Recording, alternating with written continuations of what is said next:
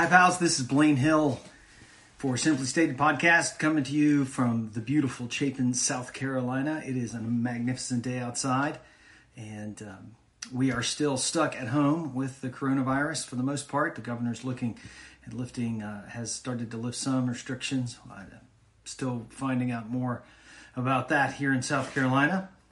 Today, I want to bring you a devotional uh, that's part of the Easter story from the Gospel uh, according to John about the disciple Thomas and his and uh, his fellow disciples. Let me pull up the passage from the, for you.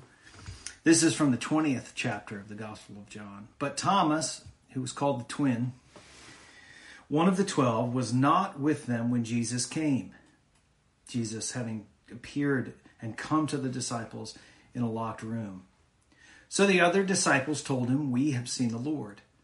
But he said to them, Unless I see the mark of the nails in his hands, and put my finger in the mark of the nails, and my hand in his side, I will not believe.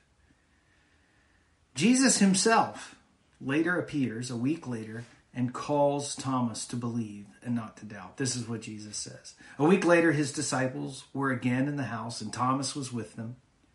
Although the doors were shut, Jesus came and stood among them and said, Peace be with you. Then he said to Thomas, Put your finger here and see my hands. Reach out your hand and put it in my side. Do not doubt, but believe. Thomas answered him, My Lord and my God. We see a similar pattern at the end of the Gospel of Matthew and the end of the Gospel of Luke as well. Here's something amazing to think about. Jesus appears to most of the disciples on a Sunday, the, the day he's raised from the dead. And Thomas spends the whole week with them, we can imagine, with the other disciples, in his state of doubt and in his state of active disbelief. Think about that for a moment.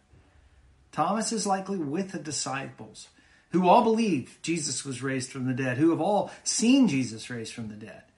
But Thomas doesn't believe. He spends a whole week with them, not believing. You know, our, our society has a very strange relationship with doubt. Oftentimes, we can be very, very gullible. I mean, how often do we allow ourselves to think or our beliefs to be shifted by innuendo, innuendo by that that can be gossip in our personal lives or a willingness to believe stories uh, in the media, particularly social media, that are half baked or simply not true. I mean, surely you've had an email forwarded to you or seen a story that got you fired up, and then it turns out just to be a lie.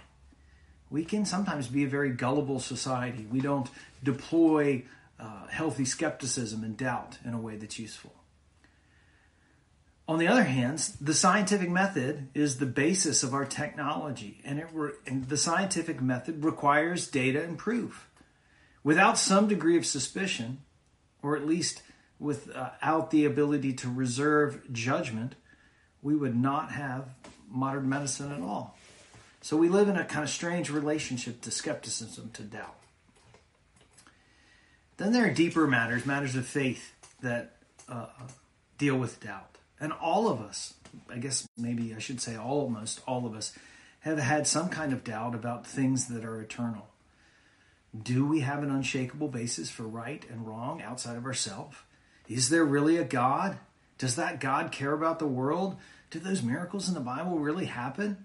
Those are all things people question and doubt and struggle with. Does prayer do anything more than calm my spirit and help me express gratitude and offload some of my worry? That's something that uh, most people at some point have doubts about and question. Does God listen to me and respond to me? Or here's the big one for Easter Did Jesus of Nazareth really rise from the dead? The, these are high stake questions. Uh, we have doubt sometimes over essential Christian faith matters like the resurrection. And here's part of the good news Jesus is at ease with our doubt and our disbelief. He's not complacent, but Jesus doesn't get anxious or angry or overwhelmed because we have doubts. And the church, the community of Jesus' disciples, when we're, we're, living faithfully, the church is meant to be a place that can hold doubt and doubters. Another way to put this doubt doesn't exclude Thomas from the community of the disciples.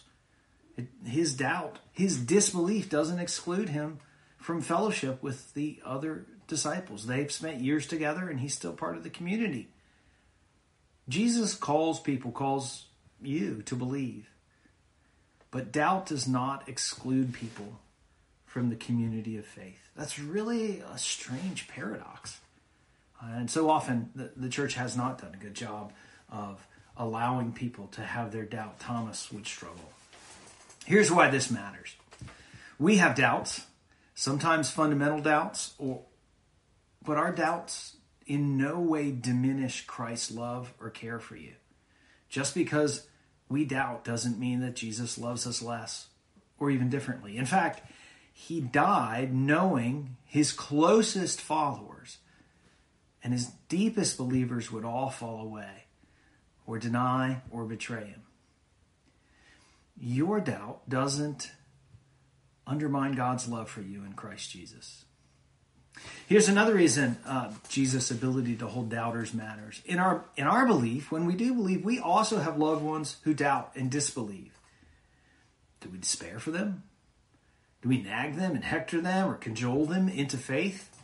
Do we threaten them with consequences? Well, that's certainly not what Jesus did. Um, and so I don't think we do that with others. Jesus didn't, does not treat us in our doubt with disdain or hostility. When we look at Jesus, we have very good reason to be hopeful for people who doubt and even who don't believe. This is also a third point, a lesson for Christian congregations. Part of our life together as disciples of Jesus is to allow space for people to have, to express, and to live with their doubt and disbelief. Maybe we should think of ourselves a little bit like an incubator. An incubator provides a warm and nourishing environment for an infant who needs that support. So the church, we're to provide a warm and secure environment, a, a, a secure, nourishing environment for people when their faith isn't strong or even when their faith isn't present. Part of what the community can do is continue to hold people in the love of Jesus Christ. We don't love people because they believe in Jesus. We love people because of what Jesus has done for us. Um, that's what the church did in the first week uh, after Jesus' resurrection. The church, um, the community of disciples, was uh, allowed Thomas to be present with them, even though he told them, I'm not going to believe unless my conditions are met. Here's the last point I, I would say about this is that our doubts are not our resting place. Whether we think of modern science or eternal faith, doubt is really only a way, a waypoint toward and to the truth. I mean, it, uh, to go back to science, doubt is a useful tool in science, but it's not the goal. It's simply a way to get towards something that's true. So it is with faith. Um, it, when we have doubt, that's okay, it turns out, with Jesus. But it is not a place in which we're meant to rest. There's no rest, no peace in doubt. It can only propel us forward. So let me conclude by inviting you to hear the voice of the resurrected Jesus speaking to you. Believe. Put your faith in Jesus Christ and set your course of action based on that trust in Him, loving neighbor, and loving God. Um, it has been great to chat with you today. We're still always trying to improve our communications and technology uh, in this corona time. I do want to remind you of how you can be a part of what's going on. At 8:30 on Sunday mornings, we are streaming our worship services here on Facebook, where I am right now, but also on YouTube and on our website. Site. At 10:30, we're, we are having drive-in worship. What that means is you uh, pull in, stay in your car and uh, then we'll be leading worship from in front of the office and we have an you tuned in to 87.9 we have a very small fm transmitter and you'll be able to hear uh, the, the the sermon the music and to participate in worship that way It may be helpful for you to get a copy of the bulletin ahead of time. We attach that in our Friday flat, uh, e-news flash that comes out every Friday. If you don't get that, sign up for it on our website. We also have a number of online classes and Bible studies. Our uh, regular Jesus Seekers class and the Quest uh, Sunday school classes are meeting uh, online. If you, if you want to know more about that, I, I suggest uh, you get in touch with John Ferguson or Cheryl Boone for the Jesus Seekers or Fred Yandel uh, can put you in touch with the Quest Bible uh, Sunday School. Our Knitwits, our Wednesday knitting group, uh, gets together as well. Um, you reach out to me; I'll put you in touch with them. Uh, also, our uh, Disciple Bible Study, which meets on Thursday, is starting again this Thursday. Of course, not in person.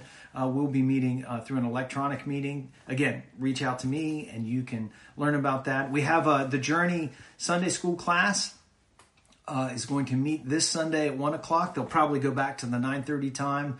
Uh, we're just going to catch up together and um, and try to get that class organized to meet at 9.30, on Sunday. So um, I hope you'll uh, I hope you'll uh, reach out and I'll let you know how to join in that class as well. I'd love to be able to share it here, but turns out the Zoom bombers will attack, and well, we don't want that.